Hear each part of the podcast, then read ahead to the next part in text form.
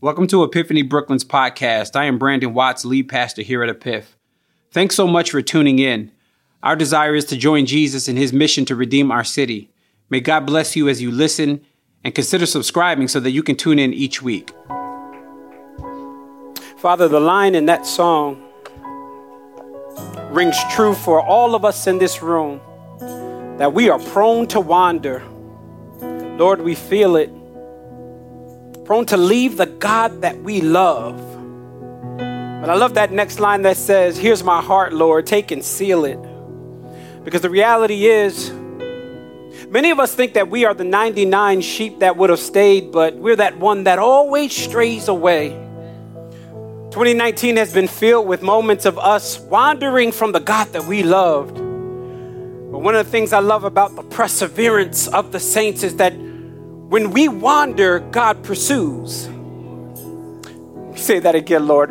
When we wander, God pursues. And God, I thank you for pursuing us because oftentimes, God, when you love us, we don't love you the same. But Father, help us.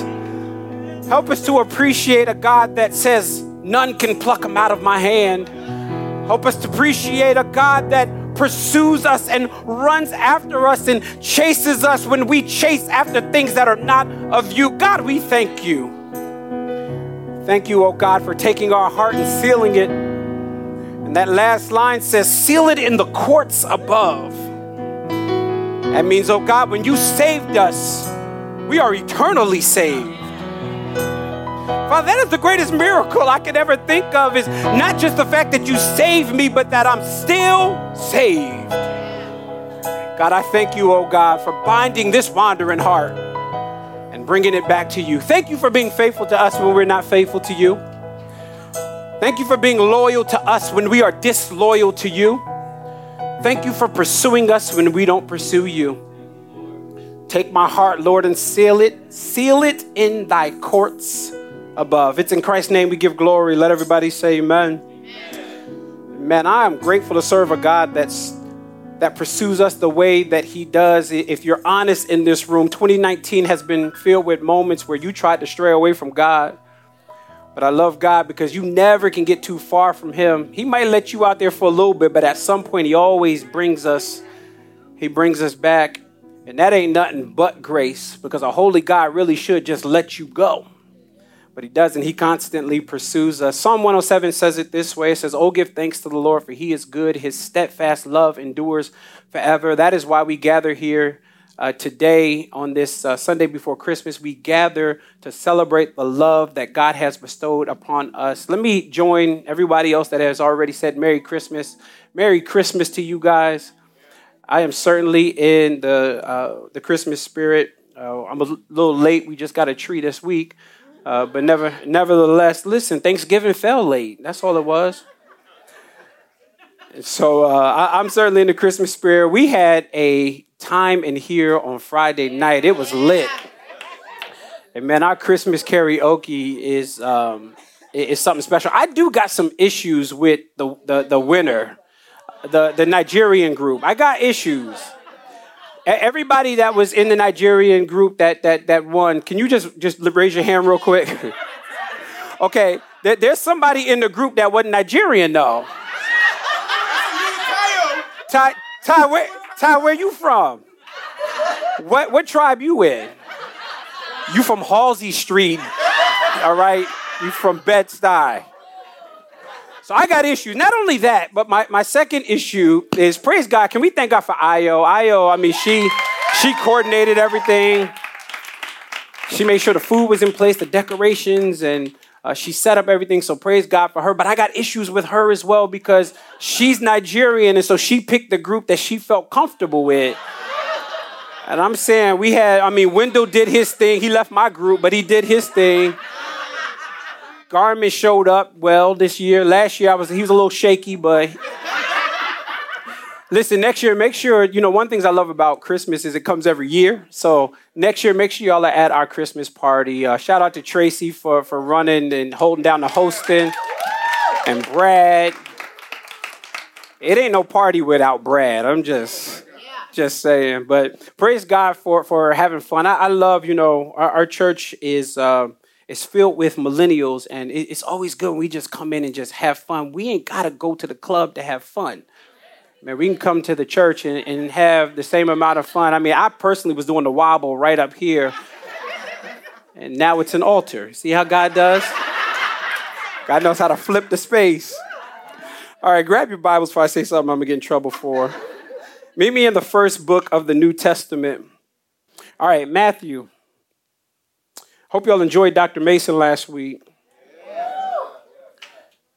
All right, Matthew chapter 1. Do me a favor, don't check out on your boy. Uh, it's a lot of names. Y'all, y'all know we skip over chapter 1 when we read it. Look at Matthew chapter 1, verse number 1. It says, The book of the genealogy of Jesus Christ, the son of David, the son of Abraham. Abraham was the father of Isaac, and Isaac was the father of Jacob. And Jacob was the father of Judah and his brothers, and Judah the father of Perez and Zerah by Tamar. And Perez the father of Hezron, and Hezron the father of Ram, and Ram the father of Amminadab, and Amminadab the father of Nahshon, and Nahshon the father of Salmon, and Salmon the father of Boaz by Rahab. And Boaz, the father of Obed by Ruth, and Obed, the father of Jesse. Underline verse 6, it's very important. And Jesse, the father of David, the king. And David was the father of Solomon by the wife of Uriah. Notice it does not name Bathsheba, it calls her the wife of Uriah. Verse 7 And Solomon, the father of Rehoboam, and Rehoboam, the father of Abijah, and Abijah, the father of Asaph, and Asaph, the father of Jehoshaphat Jehoshaphat the father of Joram, and Joram the father of Uzziah, and Uzziah the father of Jotham, Jotham, and Jotham the father of Ahaz, and Ahaz the father of Hezekiah. Y'all know y'all would have skipped by now. And Hezekiah the father of Manasseh, and Manasseh the father of Amos, and Amos the father of Josiah, and Josiah the father of Jeconiah, and his brothers at the time of deportation to Babylon. That is also important. And after the deportation to Babylon, Jeconiah, the father of Shealtiel, and Shealtiel, the father of Zerubbabel, and Zerubbabel, the father of Abiud, and Abiud, the father of Eliakim, and Eliakim, the father of Azor, and Azor, the father of uh, Zadok, and Zadok, the father of Achim, and Achim, the father of Eli- Eliud, and Eliud, the father of Eleazar, and Eleazar, the father of Matthan, and Matthan, the father of Jacob, and Jacob, the father of Joseph, the husband of Mary, of whom Jesus was born, who was called the Christ. Please underline verse 17. So all the generations from Abraham to David were 14 generations. And from David to the deportation to Babylon, 14 generations. And from the deportation to Babylon to the Christ, 14 generations. Skip down to verse 21. And she will bear a son, and you will call his name Jesus for he will save his people from their sins. Lifting up that last part, for he, meaning Jesus, will save his people from their sins. This is the reading of the word of the Lord. I just want y'all to make note that I handled those names like a grown man. make note real quick. Man, I practiced this morning. I want to preach today from the topic entitled The Stained Lineage of Christmas the stained lineage of Christmas. Let's look to the Lord before we dig in. Uh, Father, this morning we are grateful for Jesus. I know it's a cliche, but nevertheless, it rings true that Jesus really is the reason for the season. And so, Father, we look to Him this morning to meet us in a passage full of names. See, that's how powerful your word is, Lord. You said that there, there's not a scripture that is not breathed out by you. So we believe it's something here for us. So, Father, would you speak to us? Would you encourage us? I, I, thank you for every single person that's in this room, every believer. We are grateful. We pray that they would see the Christmas story a little differently today. And for the one that doesn't know you, we are thankful that they are here, Lord. Pray, oh God, that you would save them today. How dope would it be, God, if you saved somebody from a genealogy? Father, you are powerful and you are, are, are mighty to save, and you can do that and so, Father, would you do that today for your glory, for your honor, for the renown of your name? It's in Christ's name we pray. Amen. Amen. The stained lineage of Christmas. I looked at a survey that Ancestry.com did. They polled over 2,000 uh, people that were statistical representatives uh, of the population, the US population. And they asked them this one question to name the first and last name of all four grandparents, not great grandparents, grandparents. And to my surprise, when I saw the results, one third of Americans could not name all four of their grandparents. Now, before you say that's crazy, I guarantee you half of this room can't name all four of their grandparents for many reasons. Some of you grew up with a single parent home and you don't know that side of the family. Uh, I found that one of the main reasons that people can't name their uh, grandparents is because the way we understand lineage is an oral tra- uh, a tradition. In other words, many of us know nicknames, not actual names. In fact, when I was looking at the survey, it was like people was writing on their Papa and Nana, or if you watch Red Table Talk, Gammy, and and so we we know our our uh, grandparents by their names, and this uh, stat really suggested a couple of things for me. Not number one, that you and I in this room are one to two generations away from completely being forgotten. Can you imagine that? This is why it's important to leave legacy. This is why it's important to make an imprint while you are here and, and to make sure that you have character and integrity while you are here because one or two generations later, forget grandparents. Some of us can't, definitely can't name great grandparents and great great grandparents and great great great grandparents. And what I love about the passage before us is it shows us that it's important to write down a family tree and preserve it. I, remember growing up and I had friends that used to do that. In my, my family, we didn't do that. I just don't know a lot of my family. And uh, my friends had family trees in their house where you could actually see uh, where, where the family comes from. And this is why many of us are running to ancestry.com and other websites like it because we don't know. We don't know our family history, especially African Americans because it was stripped away from us, we, we don't know past a certain point, but it's important to make sure that we write those names down. I love Matthew because that's what he does. Matthew is going to write down the lineage of Jesus Christ, and he's going to give us all of these names, and some of these names you knew, and some of these names you didn't know. But the Christmas story for Matthew starts with the genealogy. Now, what's interesting is if you compare Matthew's account of the Christmas story to John's account of the Christmas story, they're drastically different. Stay with me. John does not start the Christmas story by giving us the human side of Jesus. John starts the Christmas story by giving us Christ's deity. Don't miss this. John chapter 1, he ain't talking about mangers. John chapter 1, he ain't talking about Mary. He doesn't even talk about a baby in John chapter 1. In John chapter 1, he, he starts it like this In the beginning was the Word, and the Word was with God, and the Word was God. He jumps to verse 14 and says that the Word became flesh and dwelt among us, and we beheld his glory, the glory as of the only Father, full of grace and truth. John has no time to deal with the human side of Jesus. He says that baby in a manger is God. John is very clear that the baby that is in the manger did not show up in the book of Matthew, but the baby in the manger showed up in Genesis 1 1. Before all time, Jesus already was. We get to celebrate the, the incarnation of Jesus Christ, but you got to understand before he put on flesh and blood, John said he already was here. So, so John's account is drastically different. Matthew's account is the human side. Matthew says, yes, the baby in the manger is fully God, but I got to prove that he's fully man too. Why? Because he has to be fully God because only God can appease God. And so the sacrifice had to be perfect and only God is perfect. But he also had to be man because it is man that owes the sacrifice. So Matthew says, I'm going to prove that Jesus is fully man. And how am I going to prove it? I'm going to give you his lineage. I'm going to give you his bloodline. I'm going to tell you about his ancestors. And I love this because in the names that he names, there's a bunch of unlikely people to be used by God. Let me say it another way there's a bunch of people that should not have made the list to be in the royal bloodline of Jesus the Christ. And you don't even got to look in the genealogy to see people that were unworthy to be in Jesus' family. All you got to do is look at the name of the person that wrote the book.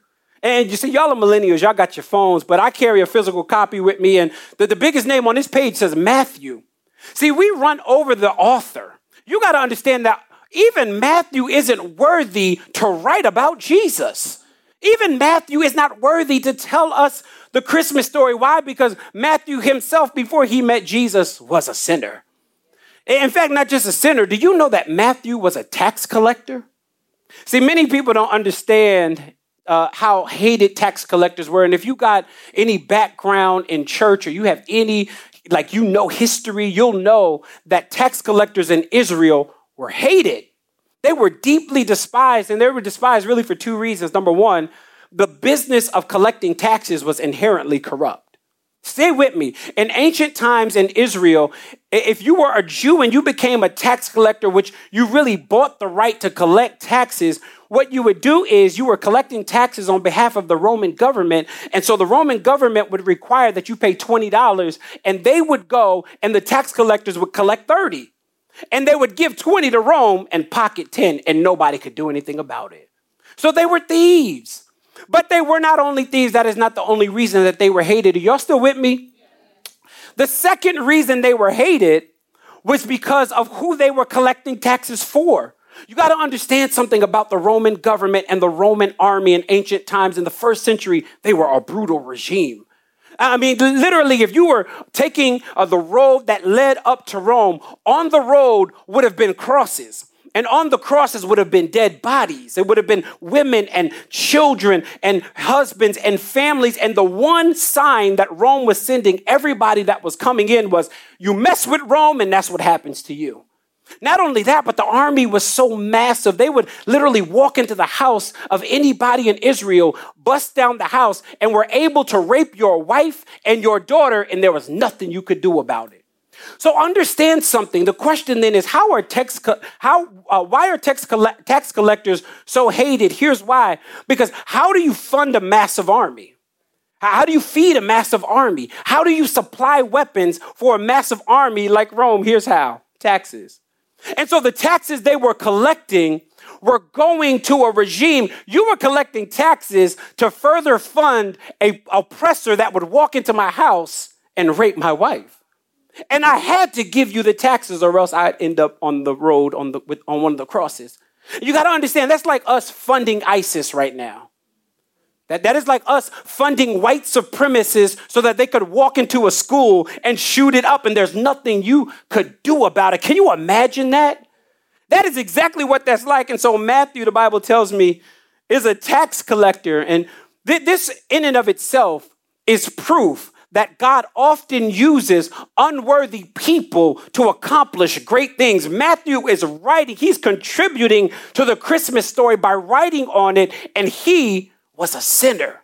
Okay, that should give you joy. Because if Matthew can get written into the story, what is your story?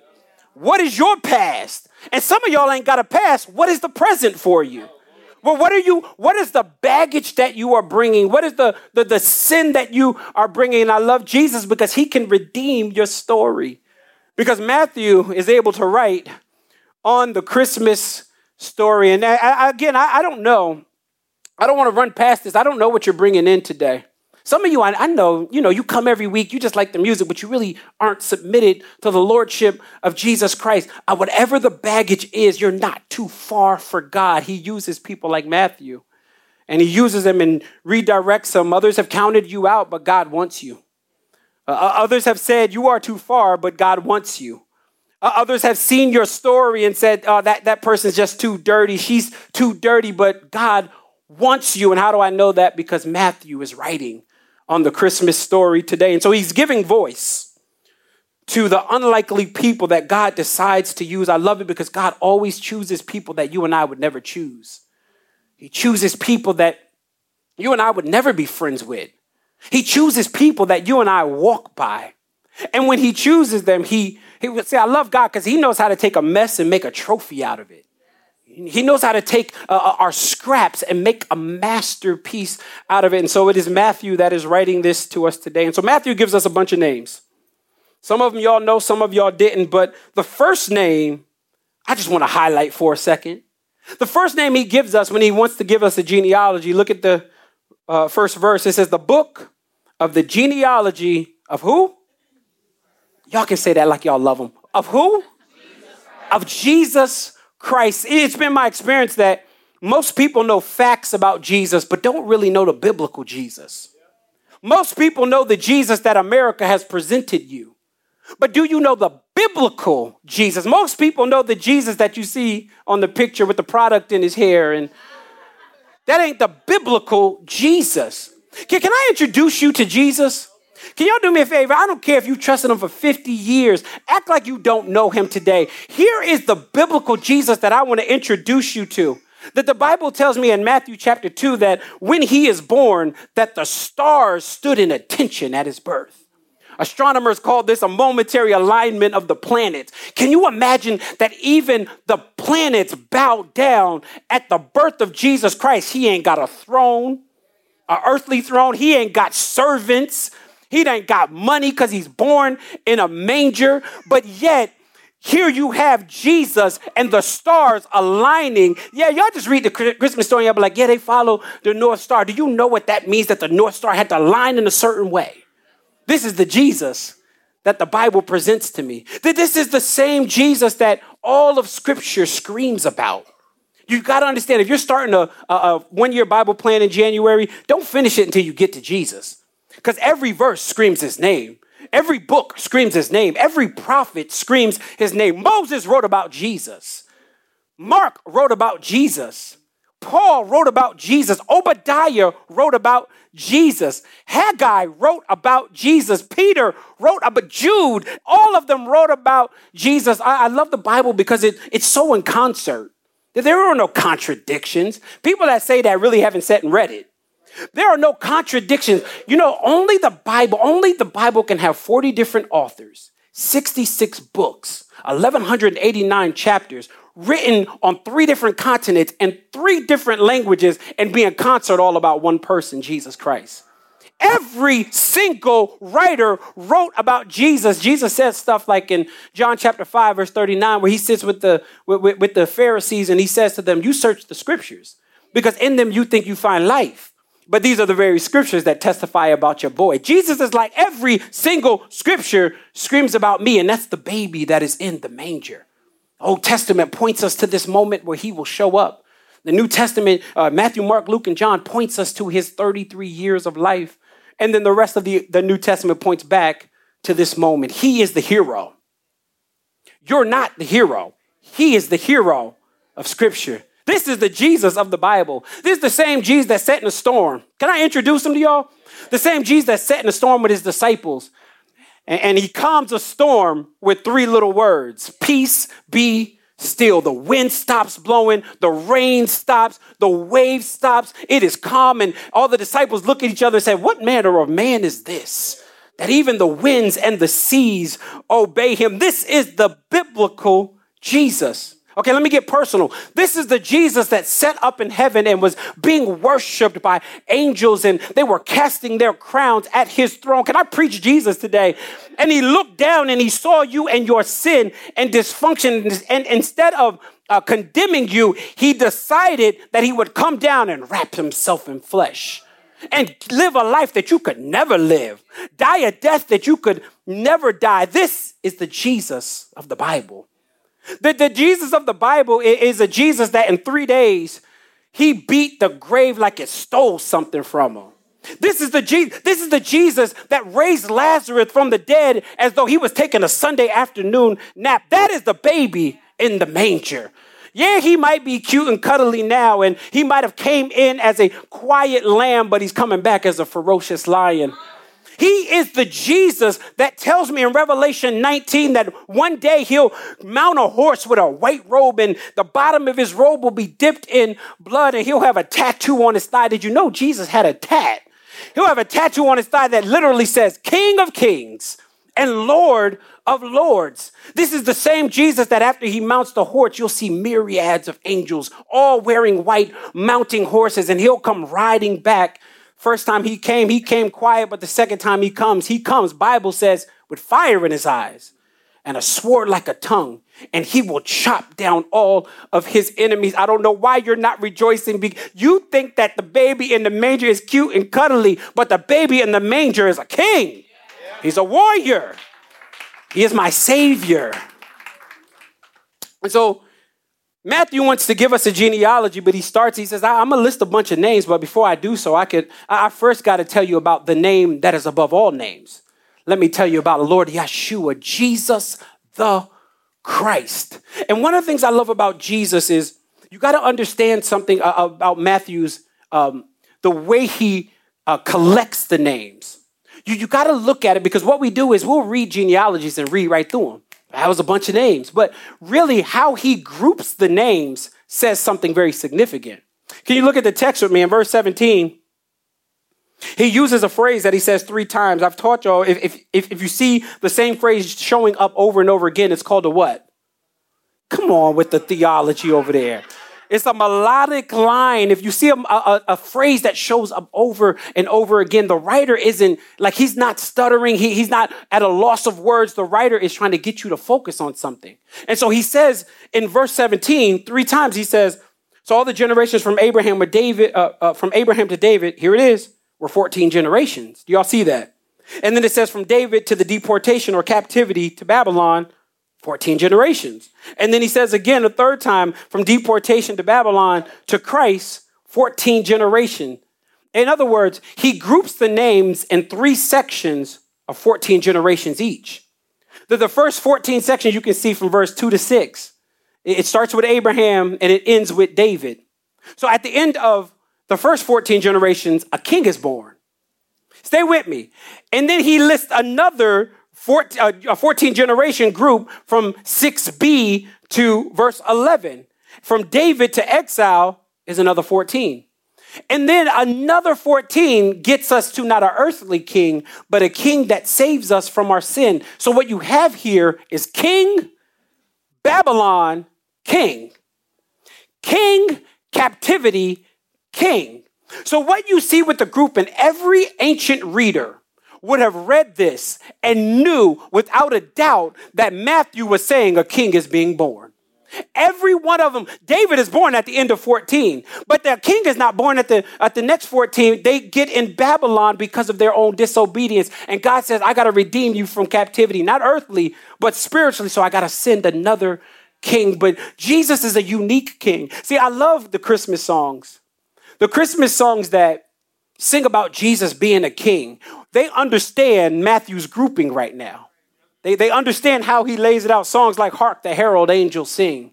Y'all know the lyrics there. Hark the Herald Angels Sing. Glory to a newborn King. Peace on earth and mercy mild. God and sinners reconciled. Joyful, all ye nations rise. Join the triumph of the skies. With angelic hosts proclaim Christ is born in Bethlehem. Here it is. Hark the Herald Angels Sing. Glory to a newborn king. I love the Christmas songs that sing about the kingship of Jesus Christ. Songs like Little Drummer Boy.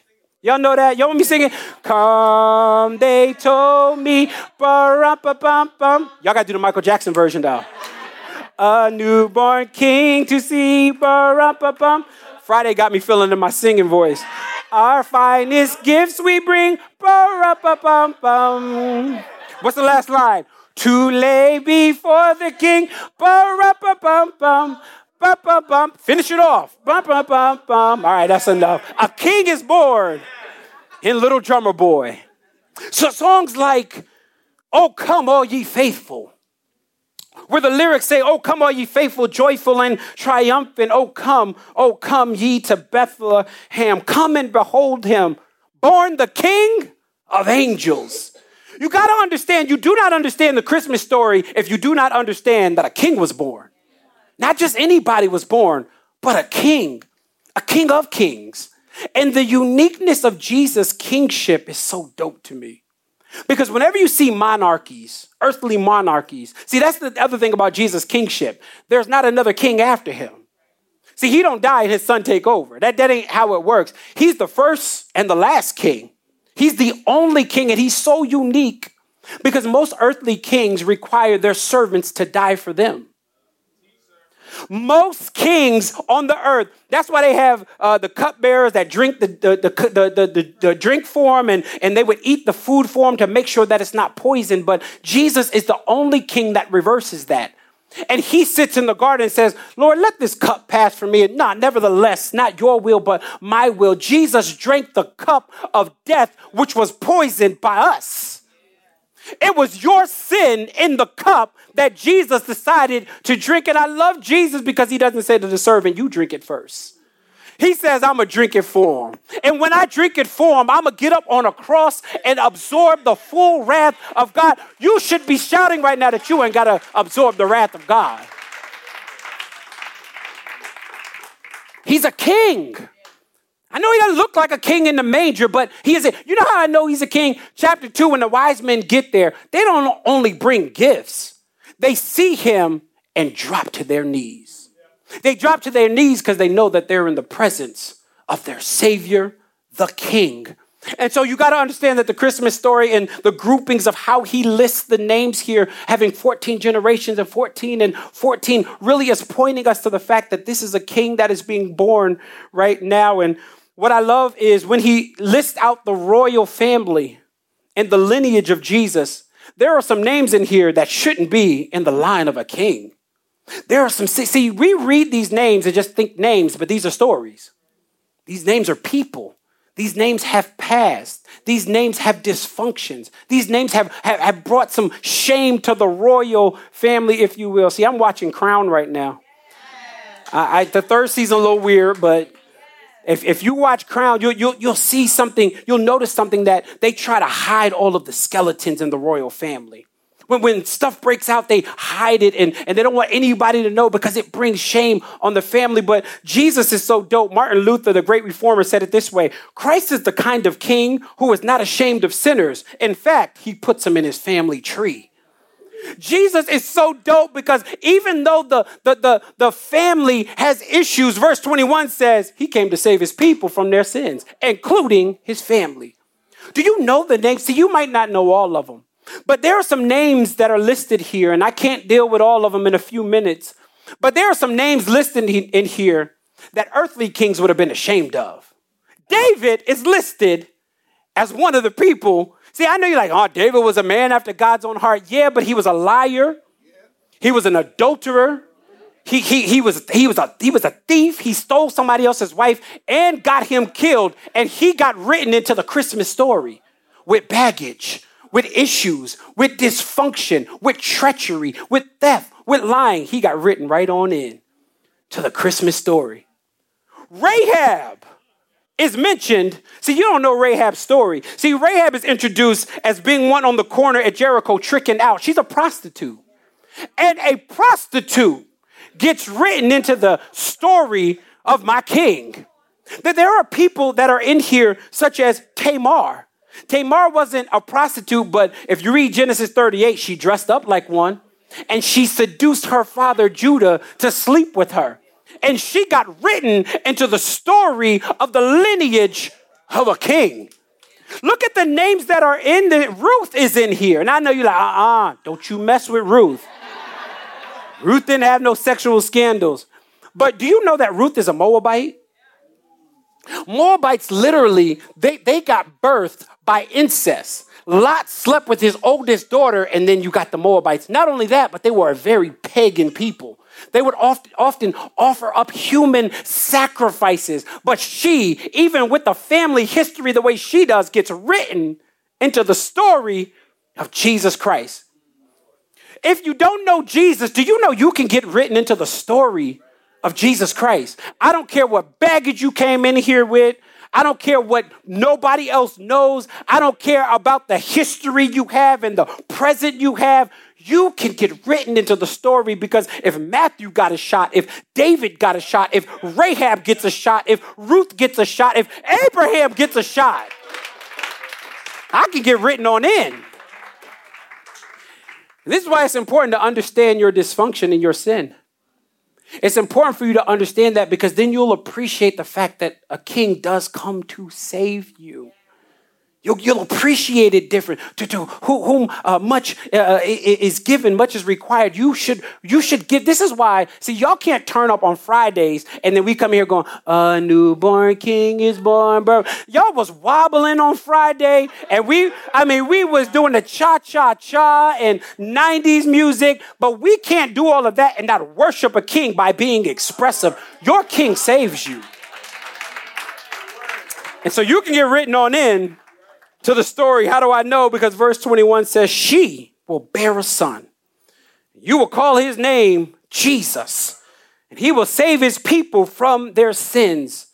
All of the scandals, all of the prostitutes, and the mistresses, even amongst that list, there's a Messiah in there.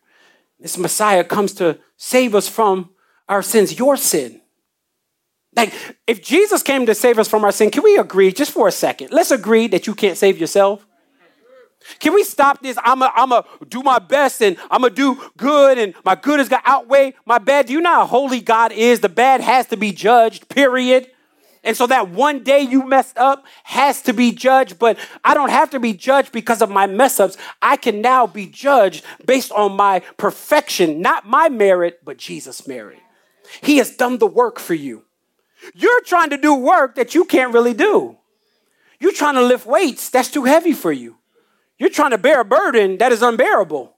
But Jesus does it in six hours. That, that cute, cuddly baby 33 years from now goes to a cross. And if I read verse 21 right, he saves his people from their sins. See, the, the, the main reason why people don't come to Jesus is because they feel too far. They, they just feel too dirty. I feel like I messed up too much. I was listening to a to this YouTube um, pastor, and it was a sermon. I think it was like from the from the '90s. It could be early 2000s. And in the sermon, he was preaching to a youth group, and he wanted to teach them about the importance of abstinence. And so he pulls up a painting on the stage. It's a beautiful painting. And as he's preaching, he says, Every partner that you have is a nail and he takes a nail and he slaps it into the painting. And as he's preaching, he keeps going and he takes another nail and slaps it. At the end of the sermon, his whole painting was filled up with nails. And he said, You know what, though? If you meet Jesus, he can restore you. And so he pulls out all of the nails, but here's where he went wrong the painting had holes all in it. And he said, Look at this painting. This painting was beautiful. And because you've given your body out, now you look like this. And he says, This is how he ends. Who would want this painting? And when I heard it, I read verse 21. I said, Jesus wants the painting. Yeah, the painting got nails in it, but he redeems us with nails. Yeah, the painting got holes in it, but he covers the holes by dying for your sin. Jesus wants the painting. And you might be in here right now and you feel like you got no, no nails in you and you feel like you got holes in you and you feel like you are unloved and unwanted. Can I promise you that He loves you and He wants you? Yeah. Let me say it this way He doesn't want the future you that prays. He doesn't want the future you that got up at six o'clock in the morning and read your Bible. He wants the messy you now. How do I know that? Because Romans chapter 5, verse 8 is said this way But God shows his love for us that while we were yet sinners, Christ died for us. He died to redeem the story. And then write you on in. Who is it in this room that came in and you don't know Jesus? Here's what I can promise you I prayed for you all week, and I got up early this morning to make sure that I prayed for you because you don't realize that your name isn't in the story, but you can be. Your name can be written to the Lamb's book of life. And once, see, I, I love being written into the Lamb's book of life because once your name is in it, there is no erasing it. There is no whiteout that can blot over it. If he redeems your story, you're redeemed eternally. Or else, see, it's really not, it's really not uh, eternal salvation if you can lose it. It's temporary. But if God saves you, like I said when I was praying earlier, the miracle is that you are still saved. Who is it in this room that needs that story redeemed? Who is it in this room that needs to be written into the Christmas story of Jesus Christ? If sinners show up in the family, you can make it. Every head bowed and every eye closed. Listen, we ain't going to do this long. If that is you, if you know, if you know that you haven't really given your life to Jesus, maybe you've professed faith, but you aren't living to his kingship. You're not living to his lordship. If you would say, I'm not written into the story right now, but I, I want to be. If that's you, today you want to give, you want to make the decision that despite all of my bad decisions, I am loved and wanted. Therefore, I got to give my life to this king. If that's you, do me a favor. Just raise your hand. Nothing spooky. I see that hand. I see those hands. Nothing deep. I see those hands. Hear me. Your name is being written in with a decision. Nothing deep, ain't nothing spooky about this. It's a miracle called salvation. See those hands. You are who I prayed for this morning. Pray that God would do something. Listen, the altar doesn't save you. I want to be clear. The altar does not save you, but I just simply want to pray with you. If your hand is up, if you raise your hand and say, I want to give my life to this Jesus, this King that was born, this King that died for me, this King that rose for me, and this King that is coming back, do me a favor just come to the altar. Listen, don't be embarrassed. We all had to come. We all had to give our life to Jesus at some point. If that's you, if you raised your hand, please come down so I can just simply pray with you. I see those tears. Come on down. Y'all, all of heaven is rejoicing and y'all are quiet. All of heaven is rejoicing. All of heaven rejoicing. I see you. God sees you. God knows the story. I'm going to let it go, but there's somebody else. You've gone through life living on your own terms. You've been your own God. Verse 21 is clear that Jesus and Jesus alone saves us from our sin. You can't do it yourself. I promise you, you're running against the wind. You are beating the air. You're hitting nothing. But Jesus kills the story and writes you in it. Those of you who came to the altar, listen, it takes boldness. Thank you for coming. I see those tears. Thank you for coming.